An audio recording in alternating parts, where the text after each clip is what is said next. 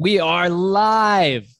This is Hack and Grow Rich. I am your co host, your co pilot to this incredible show, and Shaheen Cheyenne is my uh, wingman. And we're going to talk about some pretty interesting stuff tonight about starting companies, give you some updates in our own personal lives as well as Amazon updates. I mean, if you're a marketing guy, if you own a company, if you want some hacks to live longer, be stronger, and be a bigger man, this is the show for you. Am I wrong? I think you are very correct, sir. I, I think we have a lot of interesting information in today's show. You know, Bart and I do this show weekly, and we're always excited to talk and to see where we can bring value to you based on our 30 plus years each, at least in business and success. And Bart, you know, my my book just launched. We're we're doing a soft launch now, so we're not putting out any press releases. It's going very quiet for the first week. It's kind of different than what most people do. And then we're going to go to a release party and a hard launch, and I'm going to be doing press for it. But I've done about 80 or 90 podcasts at this point, podcast interviews and shows. And my plan is to do about 150 by the end of the year. So I'm pretty excited about that for anybody who is interested in my book and my story, Billion How I Became King of the Thrill Pill Cult. It is out now on Amazon. So look for it on the show notes. We will include in the show notes where you can get it, or just go to Amazon and put in Billion How I Became King of the Thrill Pill Cult not to be confused with the TV show Billions with Damian Lewis, which is now on a new season, I think on Showtime, and it's fucking spectacular. Re- really one of the best shows on TV. Have you seen that Bart at all? I have seen one episode and I thought, okay, do I have time for this? Because it's so good you know, so it gets you pulled in. And by the way, for those of you, if you're a fan of the podcast, buy the book. I haven't read it yet. I've listened to the first episode and I'm so excited. And yet I've only heard a small percent of your, of your stories from back then. Yeah. And every time you tell them, I'm just on the edge of my seat because the story and this ride of when you're 18 and 19 and 20 years old is so incredible. It feels like a movie. And I can't believe I get the joy of sitting here with the actual dude. Like you're the Leonardo DiCaprio of your own story. Thanks, brother. That's funny. So this picture that's actually taken here by David LaChapelle, if you guys, I'm showing a picture of my book cover, was taken by David LaChapelle, who just before me, he shot this. He shot Leo DiCaprio in his studio. So it's a it's a very interesting time in the 90s where I think we were both up and coming. Um, so that was very exciting. I think you know it's a it's a really interesting thing um, having 15 minutes of fame now that you bring it up you know i i obviously you know had a limited run of fame but it is a it is a very i would say elusive thing because walking into a room, and you probably know this because I know you are famous in other countries for your handwriting analysis. And when you walk in and people recognize you and people notice you and they're fans of your work and what you've done, it's very easy to let that go to your ego. And I think it's it's very easy to let that change you. But then there's other people who I think we both know who are able to carry humility forward and have the discipline to to not let that get to their head. And I think that's always really interesting thing for me to watch. Yeah, I was talking to somebody who said, "Well, you're famous, aren't you?" And this woman who's from another country, I said, "No, no, you don't understand. Like, we live in L.A fame is like Oscar, paparazzi. Like the rest of us just nod each other at Trader Joe's and it's like, oh, I saw do a new movie with you. So there's this level of fame within like the 30 mile zone that doesn't happen elsewhere. Um, but you know, before the internet, when I was doing two, three radio shows a day, I mean, I was a recognizable guy because I was on CNN, I was on the morning shows, I was on the, you know, I was on the, we hosted a radio show. So I mean, there were that moment back before the internet when the only way that you're really famous is if you came through the tube on TV or you heard it on the radio. Like if you were on the morning radio show, and, and radio was so different back there. Like every market had one guy or, or one guy and girl that if they endorsed you, you were you were automatically you know anointed by the king. And now there's you know every syndication. There's only a few markets like the Howard Sterns of the world, which I've been on twice. So yeah, I had a little bit of taste of it. The difference between you and me is that you had a little bit of fame and a whole bunch of money bags and bags of money. Yeah, literally. And yeah. I had fame and significance and didn't have bags of money. And I went, you know what? I think I'm going to make money next decade. I'm going to, I'm going to, I'm going to lower the significance and increase the security and value on my value chain. It's funny that you mentioned that. It's like I think about like when when we talk about um, rating people's looks. Um, is like an LA 10 versus like a Midwest 10. it's very different. You know, you're in LA and it's like every two seconds, it's like you, you become immune, like absolutely gorgeous people become relatively meaningless because there's so many of them. And then you go to, you know, somewhere like Illinois or, you know, the Midwest and like all of a sudden you see one person that would be an LA 5 and you're like, oh my God. Well, I, I found, especially if you're in Hollywood or past, you know, right around the entertainment, because all the best-looking women and men, by the way, you know, like the Brad Pitts of the world, they're the top of their class. They're the models of the little town. They all feel unstoppable, and they're like, "I'm going to go to LA and be a star." And so you got all these beautiful people getting off the bus, realizing that, okay, I'm a I'm a solid seven here. like this Oh, is going to be hard. Well, you must have noticed that from when you go to castings. I, I have lots of friends that are casting directors and in the industry, and they'll put a post up for something like that, like Brad Pitt meets Leo DiCaprio looking person. And all these people you think like they would be unique on their own. And then you see a line of them around the corner to audition for this film, and you're like, yeah, no, there's like, there's like a thousand like you. You are not a fucking snowflake, you know? Well, it's funny, and, and we won't talk about acting too long, but you know, the better looking you are in Hollywood, I think your chances go down of ever being a big star. Oh, Um, I had a really good friend who was just a fabulous actress ever since she was 18 or 19, went to college together. And she worked at it for a good seven years. And she goes, Bart, I am just the best friend good looking. She goes, and Mm. I'm almost too hot because if I'm next to the star, I'm almost as pretty as her. So they pick a girl that's like six. And so she literally was almost good looking to be the lead, but not quite. Yet she was too good looking to be the fat, chubby girl. And so it's really Yeah. weird. Like that character actors almost have a better shot unless you are literally like that 10 or that, you know, really. And take gotta be talented. Don't get me wrong. You have to be remarkably talented because the Megan Foxes and the people that aren't remarkably talented wash out pretty quickly when you cut to like the hard stuff. Yeah, and, and I think this this brings us actually to a pretty good point, and that's that. I think we both know people that are at that level. I mean, I know people who've won Academy Awards and eh, you know reached the height of Hollywood fame. And the fact is, yes, they're actors and they're very good at coming off as being humble or dumb or all the stereotypes that people want actors to be. But in reality, they are machines and they have the ability to navigate in very difficult waters. They have the ability to navigate rooms with producers and make sure that they don't step on the wrong toes and that they do step on the right toes and that they're at the right place at the right time. And their business sense is sharp to the point where they know they need to get the best management. My point is this that things are rarely what they seem, especially in Hollywood. And more so, the people who you see succeeding, people like Tom Cruise and all these, you know, different people where you think, oh, it's just a good looking guy who can act and he got a lucky break. That's such bullshit.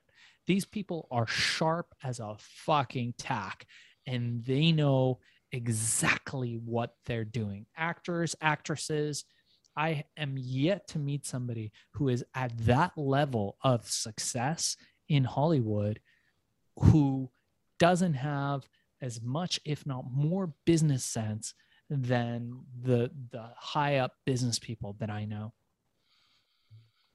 Well, I think in comedians, it's a little bit different because the art of being on comedy is such a solo art. If they're great on stage, they may never have to execute all these business transactions. But if you think about it, acting is is not an entrepreneur activity.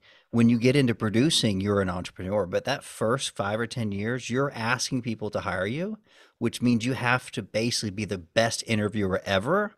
And then when you're there, you got to be amazing to work with. I mean, I Mm. don't think I was ever the greatest actor, but I was so fun and easy to work with. People just kept hiring me back and ended up with, you know, 16, 17 movies.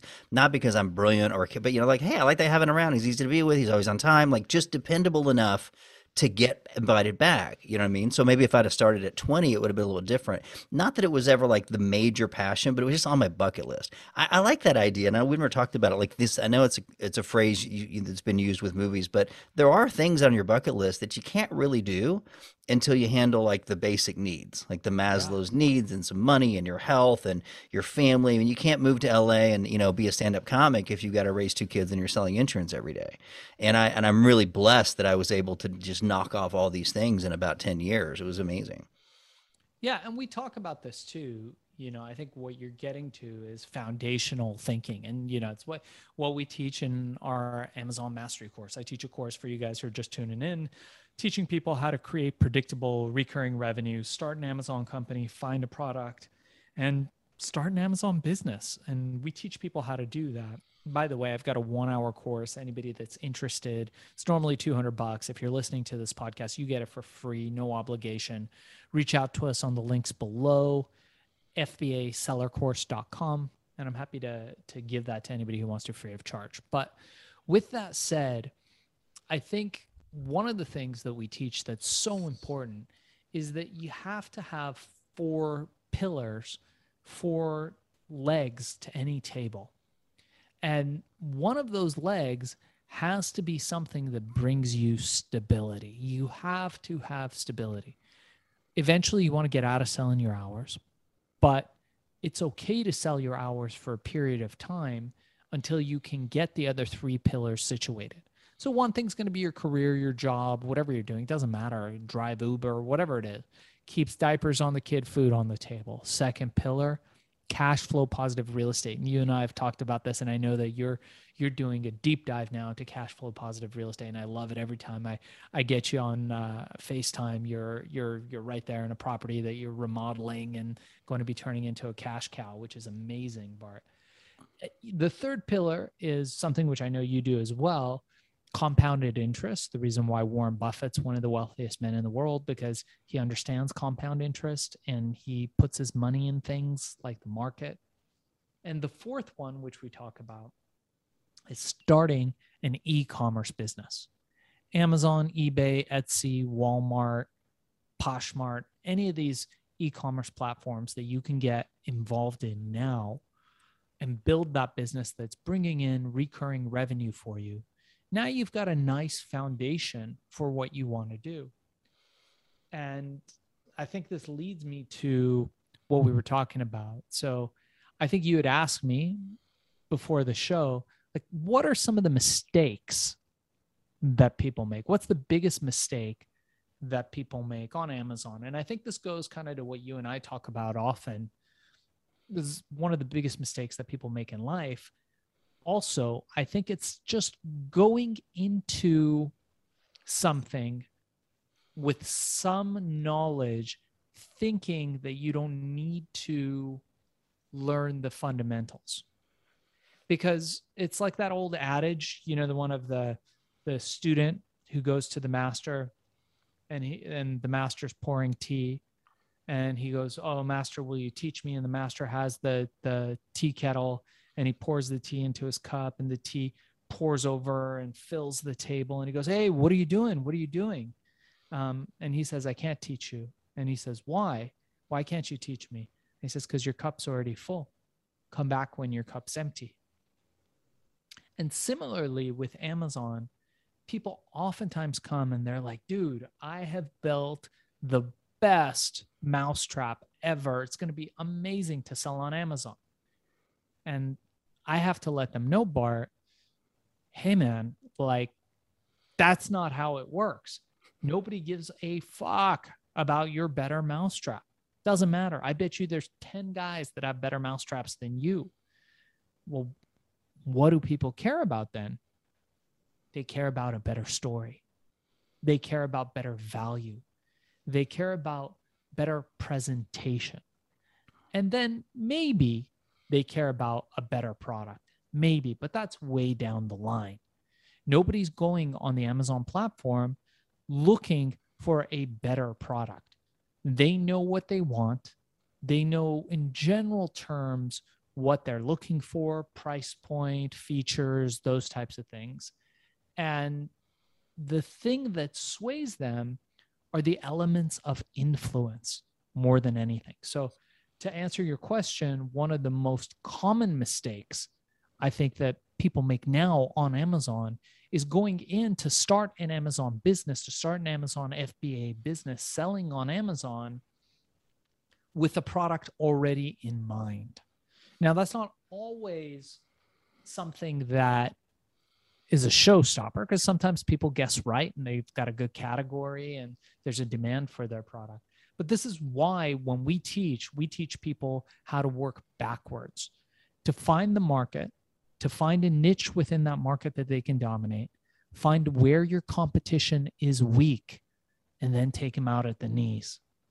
Have I been watching too many mafia movies this week? You're the only person I know that quotes. Uh, is it Jin Sun Tzu, The Art of War? Like you are, you have a particular philosophy where capitalism really isn't lovey-dovey. It's competitive and it's oh, real. Yeah. And I love that. And and when we've sat down and talked about Amazon, of course, I've marketed all kinds of products in my life. It's always start from what are people buying? What do we want? Like you never ask me like, what are you good at or what are you thinking about? Like that didn't come out of your mouth. It comes out like, hey, what's where where I mean, yes, I'd rather sell motorcycle seats than tampons, of course, because I have some interest in that market and customer. If you're going to serve that market, maybe you should have some affinity. But you're always starting with the market in mind, and it reminds me of all the authors because you know I wrote a book at 23, so I probably talked to 10,000 wannabe authors, and it's literally, and I've talked to my buddies that are agents, and it's all the same thing. They think their stories unique.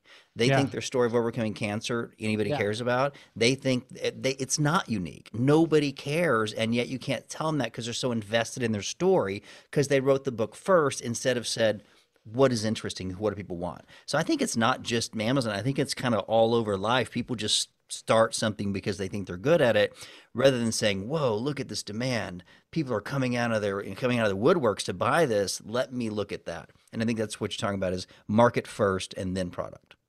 Yeah. Yeah and you're right about my viewpoint about these things. I do think of it as a, a predatory marketplace. That's one, one of my favorite lines for a film is uh you know first first prize is you get $5,000. Second prize is a set of kitchen knives. And third prize is you're fucking fired. From uh, Glengarry, Glen Ross, Alec Baldwin, something like that. I probably butchered the quote. Such a good but movie, though. It's such a good movie. And it's true. It's true. There's no fucking participation prize in the real world. There's no participation prize on Amazon. You don't get an honorable mention for having good intentions. So you have to go out there ready to crush. And if you can't handle that, get a fucking job. Go work for someone and sell your or your go hours. be a socialist. There's plenty of countries that would love to have you as a socialist, you know. And I know there's there's a whole political movement of like, oh, everybody should be free and give the money away and feed the homeless. And you know what? Get three kids and start an Amazon business and see how socialist you are. You yeah. won't be that socialist once you have write your checks. Go read Ayn Rand, the, the yeah. fountainhead or Atlas Shrugged, and let's see if your philosophy doesn't change a little bit. Yeah, and when has that ever worked? Look at look at the experiments in socialism and communism. Right, the definition of communism being that the means of production are in the hands of the state. When has that ever worked? Which state is that in?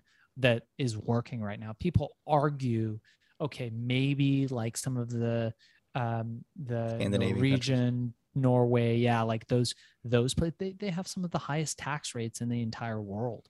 And you do not have, yes, you have a good quality of life, but it's not comparable to where we and it's fucking cold. It's cold in those places.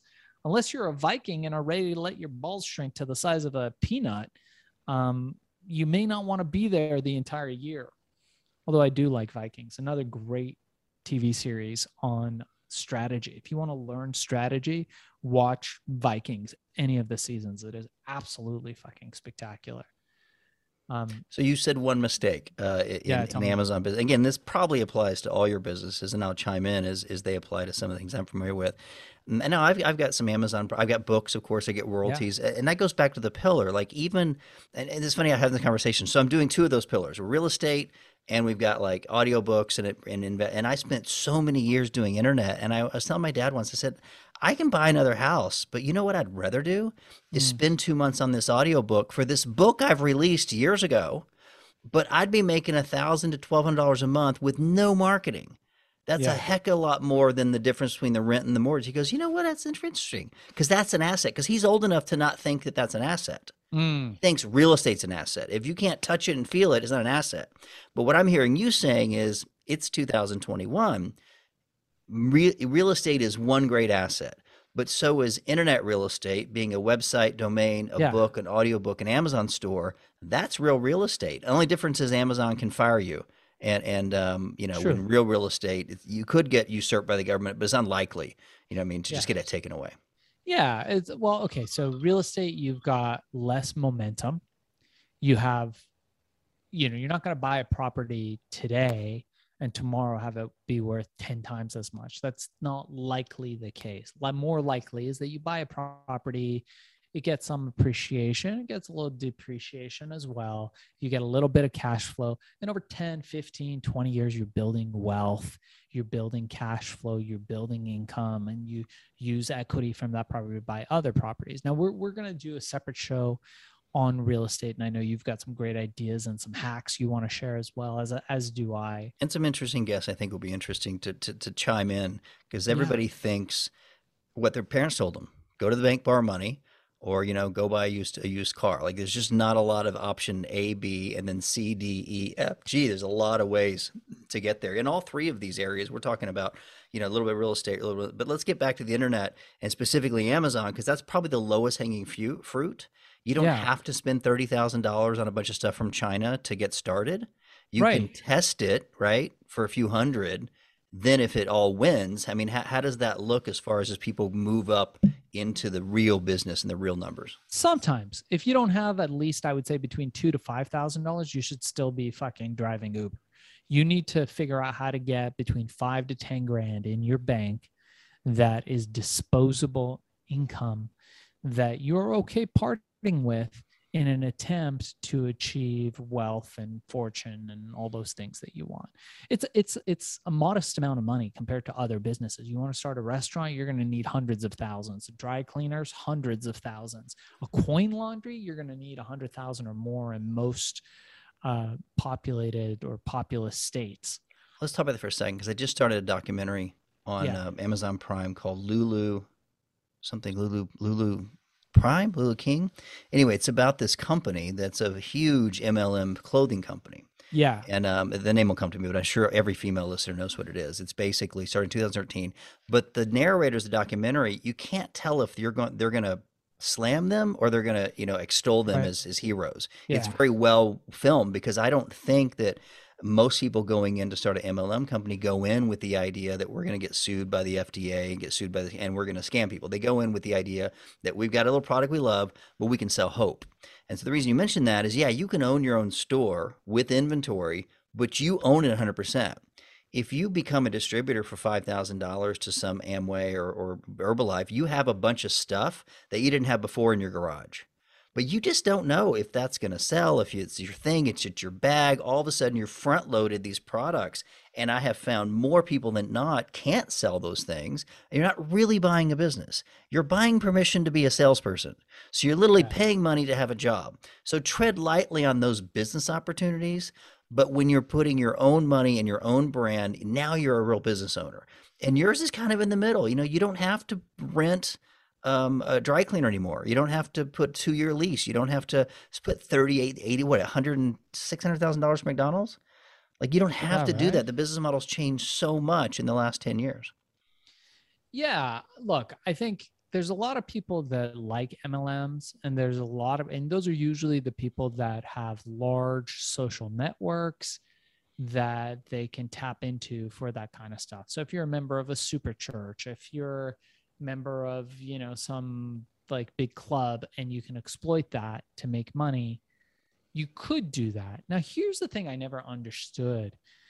And I am an expert at the production of supplements and how supplements work in this country, in particular, where you buy them, how you make them, how you introduce them.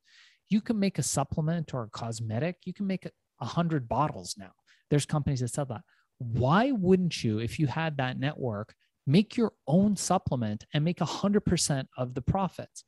okay, well, maybe you don't have the wherewithal to do the branding, the packaging, and maybe you don't have the confidence to sell your own product. But that always shocked me because I was like, well, all right, so now you're going to go buy a thousand dollars worth of product from distributor A in this MLM. And for those of you guys who don't know, it's multi-level marketing. Effectively, and I hope I'm not offending anybody who's involved in multi level marketing, but a lot of people do believe that it is very similar to a Ponzi scheme because the people at the top of the pyramid make money every time a product is sold down the line.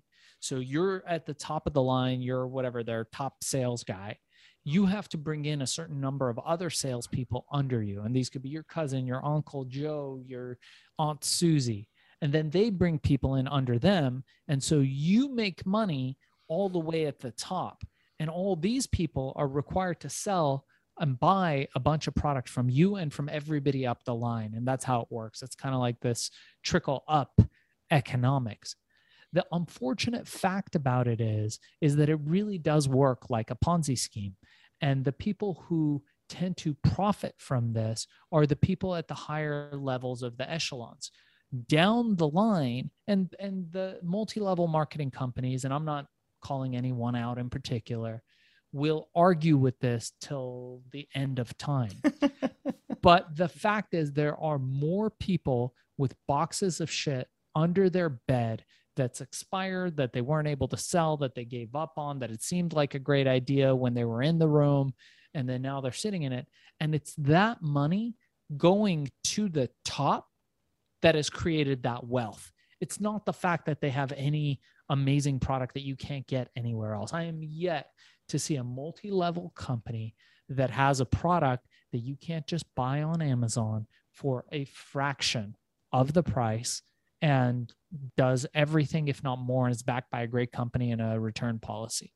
Yet to find one. They just tell a better story.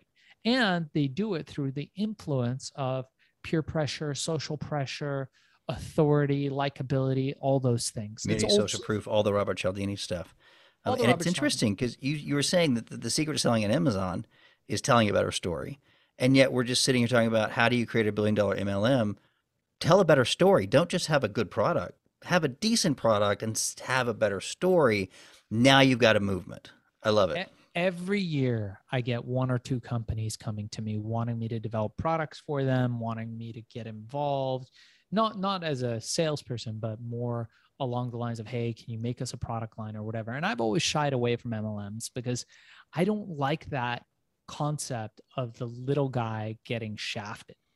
When you create your own product, anybody can create a supplement. We teach this again in the Amazon Mastery course. So reach out to us and I'll send you guys that course for free we teach people how you can contact manufacturers now and get 100 bottles of something made. It's very common. There's even a company we talked to the other day that'll make you 50 bottles of something.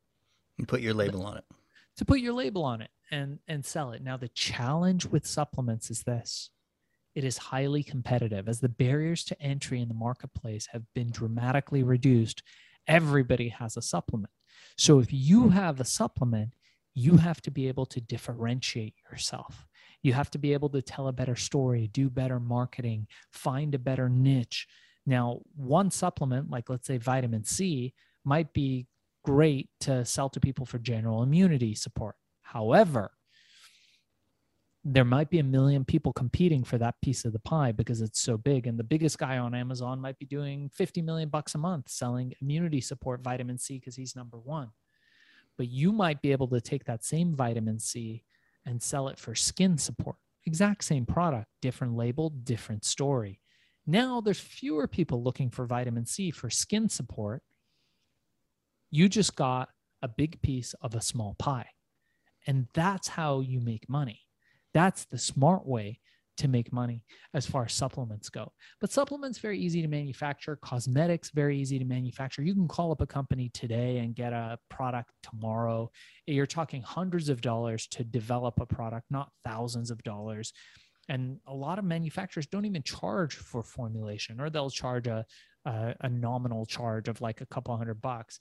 So you could have your very own supplement that does whatever you want it to do in a fairly short amount of time So I invite anybody actually who, before you consider getting involved in an, in an MLM, reach out to us. I'll show you how to make the product yourself. Because what they're going to have you do is go to your coworkers and friends and family and sell their crap, their third rate crap. Why don't you make some first rate crap yourself? Label it, market it, and package it, sell it to your friends, coworkers, whatever. You don't have to have any people down the line from you. You don't have to have your uncle selling for you. And you make all the money. And then you're building a, a solid recurring revenue stream because hopefully you're going to be selling them something that's not just a one time thing. And you'll be able to now also sell that on the Amazon platform. You'll be able to sell it on Walmart, on eBay, on all these other platforms. And you create a viable business, a real business that's bringing value to people, that's giving a product that people need at a price that they're agreeable to. And you do that, and then you start improving your products and expanding your lines. And that's how ultimately you end up becoming successful in e commerce. It's not get rich quick, Bart, but it's definitely get rich slow and steady. But you will own your brand. I mean, that has yeah. an exit possibility. People can come and buy that store, buy that brand, buy all your inventory, and you can go do something completely different, or you could cash out. What do you think years. it costs to register a trademark these days? What do you think? I'm going to guess 25 grand. It is between 400 and $700, including attorney's fees. 700 bucks trademark, not just not not a copyright. That's cheaper trademark. Patent is that higher? Patent is a little bit more expensive depending on how complex the patent is. There are two different kinds of patents. I'm not an expert at this, although I have several patents. The way that it works is there's a design patent that's a patent for how something looks. If something's design is is its functionality or it's just a design thing like for example if you want a fly swatter that's shaped like a diamond you can patent that diamond shape now there's also a what's known as a utility patent, and that is exactly what it sounds like. It's for the function of killing a fly with a, a wand. And for that, it will be much more difficult. And sometimes it comes out to like a little mini lawsuit with the patent office to litigate your case for them to give you the broadest claims on that patent. So you make a number of claims with your patent saying, okay, my Fly swatter is diamond shape. It's got an electrical mesh on it, and it's only powered by nine volt batteries. Well, okay, they'll give that to you because nobody else wanted to claim something like that. Nobody else has something like that. If you get more specific and you say, well, or, or more broad and say, I just want an electric uh, wand uh, that kills flies, they say, well, there's a lot of electric wands that kill flies. Your idea is not unique, so we will not give that to you and then you argue those points until the claims come to a place where the examiner is, is happy with it so so a patent could cost anywhere from a couple thousand bucks from the time you start to the time you finish to eh, eh, you know 40 50,000 bucks if it's a very complex one but in general 5 10 grand you should be able to get something with a good attorney and if anybody needs a good attorney I've got a great one so feel free to reach out to me and um, if I can direct you to a, a, good patent or trademark attorney. But this is actually interesting. It's probably the second mistake that people make, Bart, and that's that nobody is crazy enough to steal your fucking idea. Put that out of your mind. I was selling herbal ecstasy for four years, five years before we started getting knockoffs. And the knockoffs were like few and far in between. And they were like, you know, Chinese mafia like characters that had a few of them. It wasn't my manufacturers that was that were copying me. It wasn't like real competitors. It was like weird, like it was some weird like thing that there was nothing I could have done. And they are, are you were, saying that the takeaway to this advice is get started now and don't worry about yeah. being fearful? Is is that the takeaway? Because yeah. it take- may happen. I mean, it might, but the odds of it happening are lower than you think, right? Nobody is crazy enough to steal your fucking idea. Really, truly, if you're sitting right now on a great idea and you really think it's a gold mine, I want you to go outside, find a random stranger, and ask them to kick you in the ass because that is a bad idea. Don't actually do that and then complain to me. Maybe ask a family member to kick you in the ass. That's probably better because you are fucking procrastinating. Get out there and sell your shit. Everything starts with one sale. And this is what I tell people all the time. The first step for you is to sell one of your thing. If you have a product and you want to sell in brick and mortar and you're not sure if it's going to sell, before you spend that money, check, make sure your balls are still attached and walk into a store and talk to the buyer and say, I've got this great product. I'll be out, I'll be out with it in the next year, six months, whatever. This is what it does. These are the features. Would you order this? And they will listen to you and they will tell you, yes, we would. No, we wouldn't. No, you got to talk to this other person. Then you talk to the other person. You say, would you order this? They say, oh, yeah, absolutely. We love selling thingamajigs. You say, great. How many would you order? Oh, we would probably at least order a couple dozen. Fantastic. Can I get you down for an order of a couple thousand? Then you go make it. What a great way. I've done that numerous times. And then you can cross sell into different channels and marketplaces. It's a great way to do things. But That's what Nolan out- Bushnell did for his first Atari game with Radio Shack. He, he literally came in with a barely functional working model and got an order for three or four hundred thousand and he didn't know he could manufacture that many. He had no idea. But he said, "We just got an order for three hundred thousand dollars by Christmas. We'll make it happen."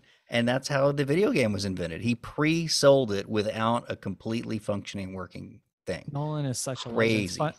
It's funny as you're saying that, I'm staring at him because he's on a book, right? He is right there on the back of my book.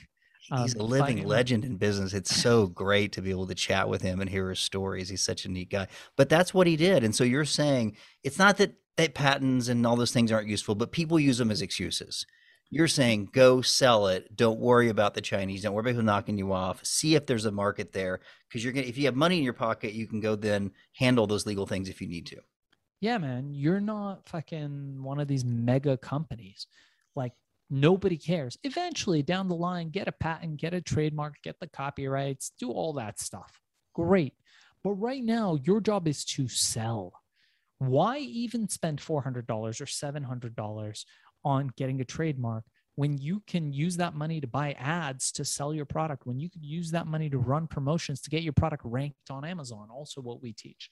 Now, there is a reason why you would want a trademark, and that's to get the Amazon brand registry. That's the enhanced brand content, what's known as A plus content in the Amazon description. To do that, you really need to use an Amazon attorney, and that costs somewhere between 700 and a thousand bucks. And you could do that at any time as you get going. If that's important to you to have that, and it's not a bad idea if you're starting an Amazon business, and we show you how to do it. And if you have the budget for it, do it. But don't worry about people stealing your idea. If they're going to do it, they're going to steal it anyway. But usually people don't steal your idea. The reason why ideas fail isn't because somebody stole their idea. The reason why ideas fail is because the, the founders never get started with them. They have perfection paralysis. They they worry about all these details and they never get it going. There's there's one guy I know and I love him to death, but he is constantly getting in his own way. And every time I ask him about his business and how his business is going, he's got like 50 objections. And I'm like, dude, just fucking do it. Oh, but this and that. And I got to register here and do this and get this license and that license. And I'm just like, bro, go sell one. You don't need anything. Just go sell one. He doesn't think like that. So he's constantly getting in his own way. And so many people are like that, men and women alike. They constantly get in their own way. Let that shit go. Just go out there, find the thing you want to do, and fucking do it. There's really, when you simplify things and this is actually probably a great topic for us to discuss on on a future show is simplicity and minimalism when it comes down to it there is an essential simplification in any movement that gets you to that end result very quickly. It is an efficiency that comes from determination and wanting to do something, to put out that minimum viable product. People so often lack confidence. You know this from coaching people with your Prism program that I saw that looks like it's going gangbusters now. You get no, it's it's really fun, and we're in like our sixth week. But it's so interesting because as you're talking, because I've been talking to people one on one and in a group, and they have all these excuses. I've got to finish one more year of grad school. I've got to wait till my kids are certain grown. They've got all these excuses before they jump into anything. They're not even talking about a particular career, but it does feel like people get stuck with their limitations. I got to finish this registration. I need permission. I need a business license first. You don't need a business license at all. Your business might fail. Just go out and do it. And then if you get a letter from the state, pay the fine. I mean, it's silly yeah. to go out and start 18 businesses not knowing, pay the state first before you make a profit. That's crazy. Ask for forgiveness, not for permission. Yeah, in general, I think that makes sense look, you want to be smart, as smart as you can about things, but you have to go. There's there's two kinds of people in the world, and I think this is one of the things that we talk about often that I think is very interesting. And it's that I really feel that there's there's there's truly two types of people there are what we call broad strokes people. Most of the high level millionaires, billionaires, people that are uber successful in the world that I know are broad strokes people. Yeah, let's start a shoe company, go out there, athletic shoes that make you bounce five times higher. Do it. And they bring on all the people to handle all the specialized little detail stuff. And if you ask them about the details, how's the sole made and is it made with a three, six stitch or a five, they, they wouldn't know that. And then there's detail oriented people. These are the people that think about every little detail. Is it a 3 6 stitch or a 516? Is it a this or a that? Now, there is crossover, but to execute, to get something done in a reasonable fucking amount of time where you can reproduce and scale, it is not the artist's fucking way. This is the way that shit gets done in the world of business. This is the Steve Jobs way that things get done. Is that you have to focus on the minimum viable product and then fix it on the fly. It's the only way. Steve Jobs didn't come out with the perfect fucking phone, shining on all ends, bulletproof with no buttons. He had a vision for coming out with a phone with no buttons, with this glass, with these features. And he came out with it as quickly as he could, first to market advantage, and then fixed it as he fucking went along. Version 13 now got better and better. Get better and better. And now it's pretty decent. Still not perfect.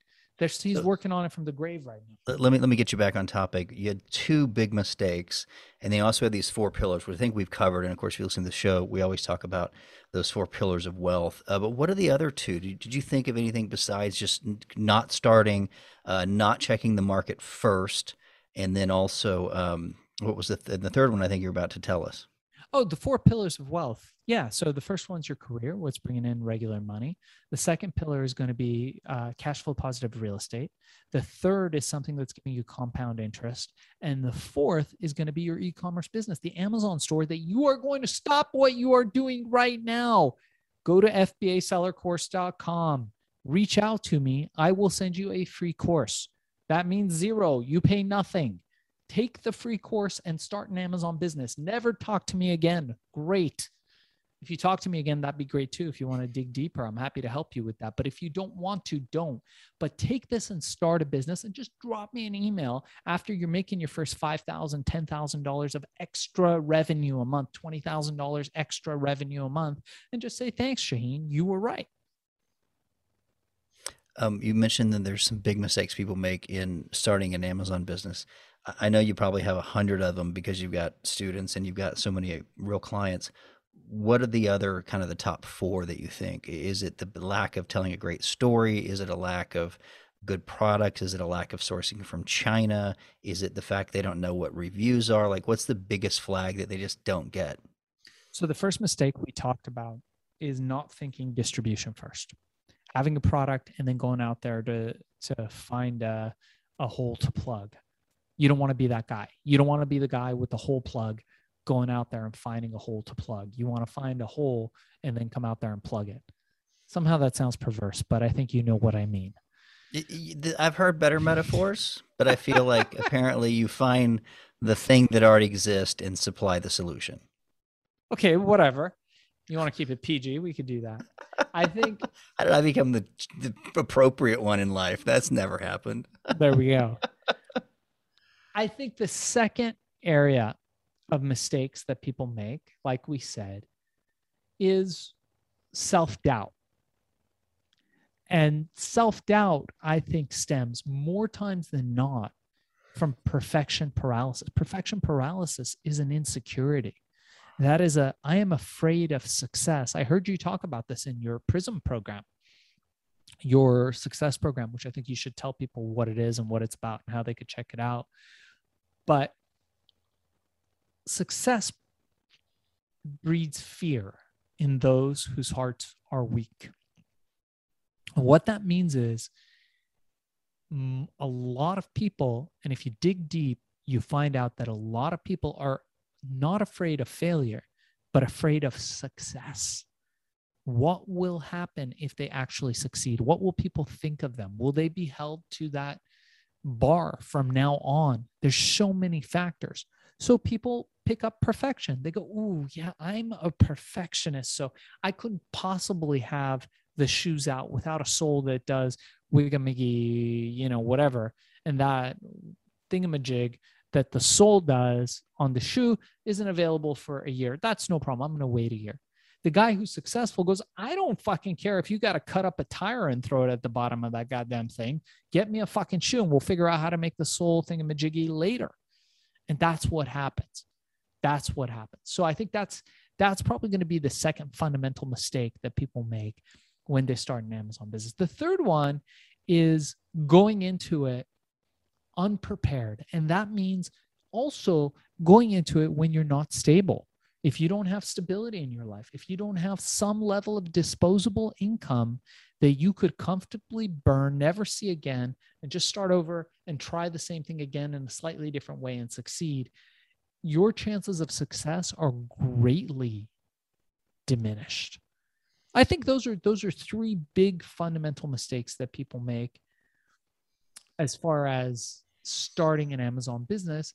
And the fourth one, and I think this would be the final one that, that you and I talked about early on in this, is not being in the position to do that, not wanting to take that entrepreneurial journey. And that's okay.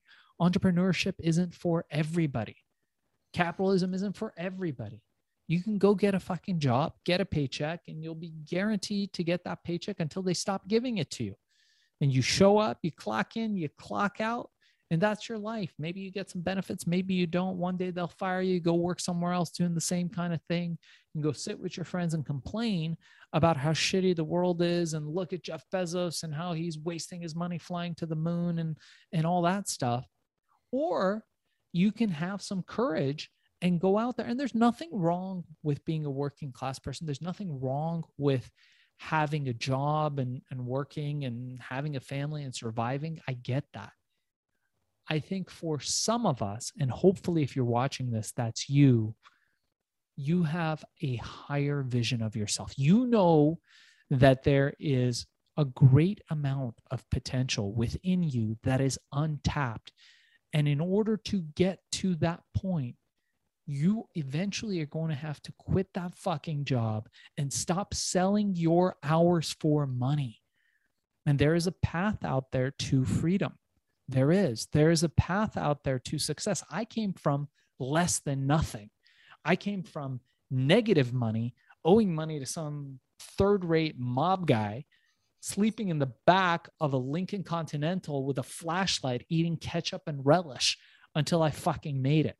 I didn't speak English my first seven years in this country. And I fucking made it. My dad worked at a pizza shop and a dry cleaners. We sometimes didn't have you know, all the food that we wanted, all the clothes that we wanted, all the stuff that we wanted. And I fucking made it. I could have settled for less.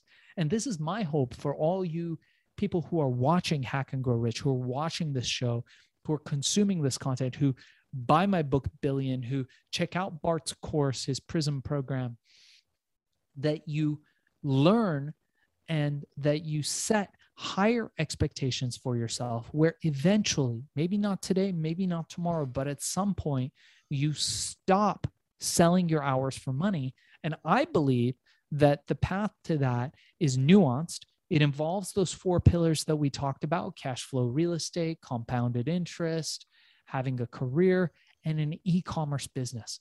And the quickest way, the best way I could hand you that e commerce business that you could start today, tonight, as you are listening or watching us, make sure to like and subscribe, by the way, is by starting an Amazon business. There will be more millionaires made around Jeff Bezos than any other company. And he's not an MLM and he can help you get rich. he really gave a great opportunity for people. I mean, you know, in 1955, the only way you can reach a consumer is newspaper or TV advertising. So it makes sense to to to to find all kinds of other ways like franchising. And now it's one click away. Um, you mentioned the Life Design by Prism course. I would love the invitation for you guys to check it out. We may have one starting up in the next month or so. But if you'd like a breakthrough, if you'd like to have that psychological retuning, sort of your values, belief systems, and then a bunch of daily habits, which will set you off to having kind of thinking like a CEO, uh, but it's in your personal life. Uh, so just you can Google Life Design by Bart Baggett. You'll scroll down about four or five links. You'll see Prism Life Design. The actual website starts with a P, Prism, P R I S M, like the uh, triangle, lifedesign.com. But it's something special. I mean, we are not big new age, uh, we're business guys, but we I took all the personal development that I've learned over the last 30 years and mixed it with like the perspective of a, of a CEO or a business dashboard and blended this so that you could actually manage your own life, create some successful habits, and then whatever you do, whatever goal setting you do in the months after that, you just be much more efficient because you're happier and you're on, you're in alignment. I think we talked about aligning with things that your highest power is. So thanks for the uh, interesting uh, program tonight. I always learn something from you, and you always get me excited. And I, and I felt like you scolded people a little bit tonight in a good way. Like you're the bat, you're the mean father tonight saying, get off your arse. That's the Australian word for arse. Get off your arse and, and do that thing. Yeah, well, let's not fuck around. If you're listening to this podcast, it's called Hack and Grow Rich. We're not here to sell you shit. We're not here to fucking, you know, diddle around, diddle doodle around we are here to empower you to make money, to actually fucking get rich. And you're not going to be doing it selling your hours to that asshole. You're just not. So walk into your job tomorrow, look your boss in the eye, and say, fuck you, I quit. I'm starting an Amazon business. Okay, maybe don't do that until you have enough money to pay the bills. It'll feel good though, knowing that one day you're going to do that. One day you're going to walk in to the office, you're going to look at your boss, just like I tell the story in my book, Billion, how I used to sleep behind a copy machine and the boss was this curmudgeonly old guy and he would beat me with a cane and kick me out of the store, didn't pay me my wages, only to find me one day pulling up to a, the fanciest restaurant in LA with the most beautiful girl by my side in a brand new red Ferrari. And you can only imagine the look on his face. And I, I, I tell that story in my book. Maybe I'll tell it on the next episode of Hack and Grow Rich. But go for it. We believe in you. You're one of our audience, so you must be fucking awesome. Don't and the let... worst that can happen is you fail and you get up and you do it again. It's not the end of the world. It's it's just life. You know, it's funny, Bart. I was having a conversation in a group that we're both members of, and we were talking about COVID and I think somebody brought up a topic of like, what's the worst that could happen? And somebody else said, well, you could die. And and one gentleman uh, jumped in uh, very uh, studiously. He said, no, that is not the worst that could happen. The worst that could happen is that you could suffer. And wouldn't you? Don't you want to die peacefully in your sleep? I think we all do. And I thought for a second about that, why that rubbed me so the wrong way, Bart. And I looked at him and I said, fuck no. He said, what? And I said, yeah, I don't want to fucking die in my sleep. I want to die with my boots on, my sword fucking drawn, like the Vikings yelling Valhalla. you know, that's what the Vikings believed. The only way to Valhalla, their version of, of heaven, the great hall where Odin and all the gods would meet you, was if you got there through battle with your sword drawn And that's so much of the spirit that's missing from today's political correctness, woke culture, and from all these this this new weaker society I feel that we built is that people forget that that's what our spirit is. That's what the spirit of entrepreneurship is. That's what the spirit of winning is. It's not wanting to fucking die peacefully in your sleep. That's for pussies. That's bullshit. you don't want to fucking die peacefully in your sleep. If you do, you are in the wrong. Go get a fucking job. Go get a fucking job and work at that job. If you want to be a warrior, if you have that heart, men, women, it doesn't matter, theys, thems, all of that. You want to die with your boots on and your fucking sword drawn. And that's probably a good way for us to end it.